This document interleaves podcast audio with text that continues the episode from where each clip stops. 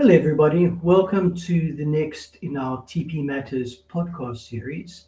I'm Michael Butler, and I am joined here by Cornelie Espost, Leandi, and we have Archie as well.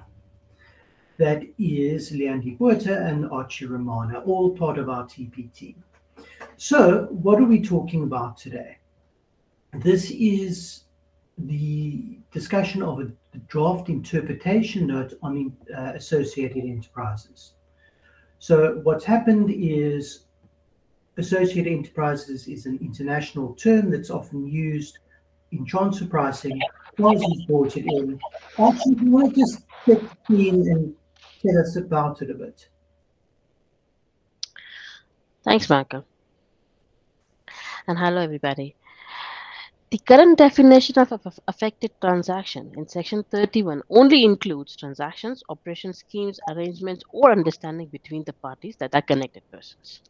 As you know, the term associate enterprise, as contemplated in Article 9.1, has been inserted into Section 31 and in the definition of the affected transactions with the effect of from assessment years commencing on or after 1st January 2023. The effect of this new definition that it broadens the application of transfer pricing provisions and it will bring into the transfer pricing net which would not have previously been included. SARSIS issued this draft interpretation note to provide guidance around the interpretation and application of these concepts.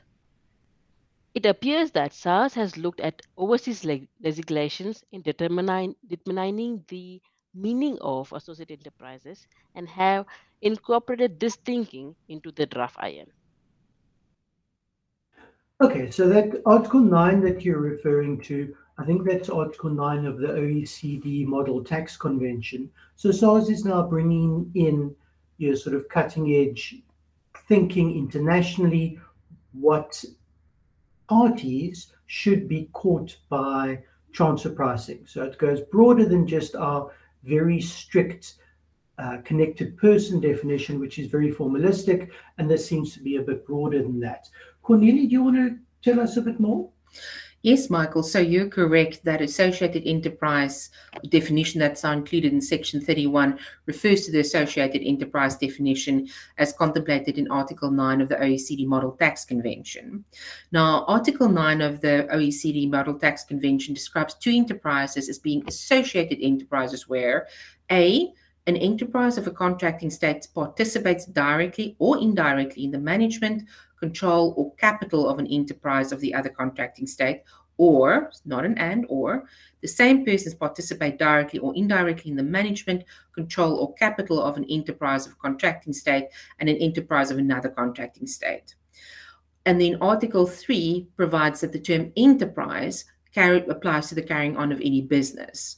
As you will appreciate, these terms are really broad, and in the draft interpretation note, SARS has attempted to provide some examples of how these new rules will be applying. Okay, so that's quite a mouthful and quite technical. What does that mean in practice? Leandi, can you make this real for me?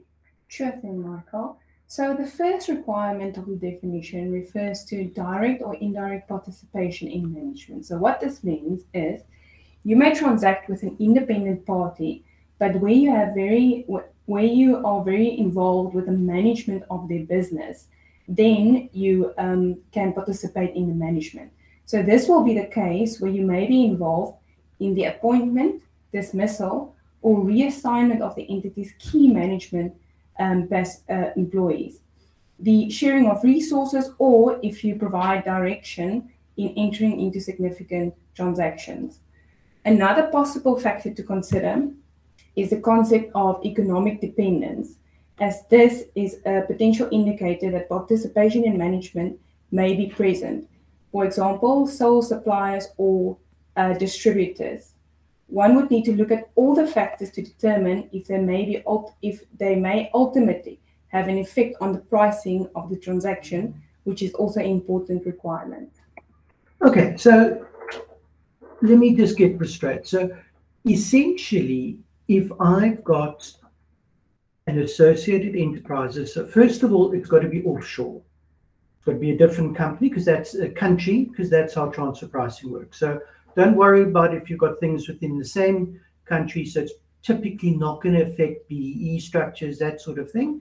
But if you've got a cross-border, say a sole supplier in a different country, or very often there'll be a distributor who you don't own the shares in, but you are quite involved with them, that can potentially be caught under the terms associated enterprise.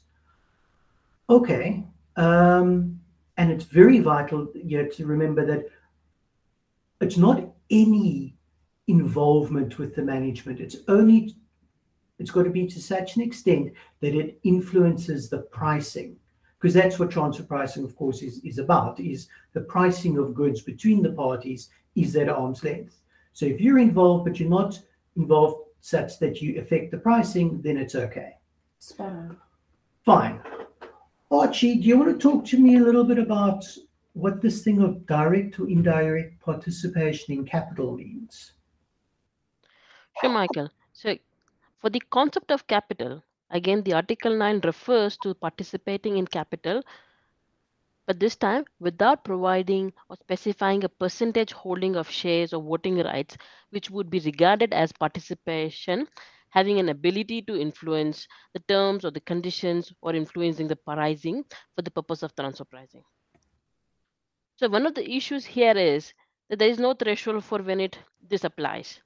And the key point is that the participation or the participant must have an influence on pricing. So what it means is there is no influence on pricing, the associate enterprise concept will not apply. Um, unfortunately, there is no example in the draft interpretation released by SARS to explain the concept of capital, making this extremely difficult for our taxpayers to take it home. Yes, Archie, that's that's quite correct. And I think a further example, um, the last one is direct or indirect participation in control. So the concept of control is related to the structure of decision making within an entity, with the relevant persons having the ability to and being involved in directing the strategic financing and operating policies of the entity. So let's make that real and go into two examples. So essentially, if you've got a person that controls the decision making in two entities, irrespective of their title, there's a risk that they may be, may be associated enterprises. So, for example, the board of directors of company A could set the pricing for another company in the group, company B, notwithstanding the fact that company B is its own board of directors consisting of completely different persons. Another example is where there's a common director across more, more than one group entity and that director doesn't even necessarily need to have any shareholding, but that is, let's say, for example, a dominant director, which then very directly influences the pricing of both companies.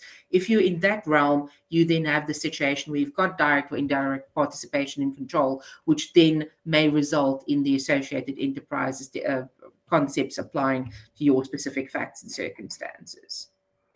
Okay, so what immediately strikes me in the South African context is mirror structures, Correct. whereby South Africans in the past, because of exchange control rules, would sometimes have a South African uh, operation run by you know, the, the normal business that tend to start here. And then when they went offshore, they have a separate um, group held by trusts, which maybe don't have a connected person link between them, but it's the same human beings involved with with both. And in those circumstances, associated enterprises test may be triggered. So you need to sort of, if you've got any mirror structures, you know, sort of focus on that a bit. And as we said earlier, sole suppliers, sole distributors, that's other stuff where it should be a red flag to say, hang on, think about associated enterprises. Most of the time, for most big multinational groups, the connected person test would have caught people anyway. It's uh, you know, your normal transfer pricing on your group structures would have would have applied, but there are now a, there is now a broader associated enterprises terms that you need to, to bear in mind. Okay, um, the facts are key, as with any sort of almost anti-avoidance type of wording, facts and circumstances are critical. What's nice is that we are getting an APA, Advanced Pricing Agreement Program. Um, SARS has said it's coming. The minister referred to it in the budget speech. The use of that sort of program to give you clarity as a taxpayer, particularly on something like associated enterprises, will be very useful so that taxpayers can know does the law apply to them and they can get legal certainty on that. Right, thanks very much to all my panel members. Um, it's been very interesting and I think it's going to be fascinating to see how this jurisprudence evolves in South Africa. Great, thanks very much everybody. Cheerio.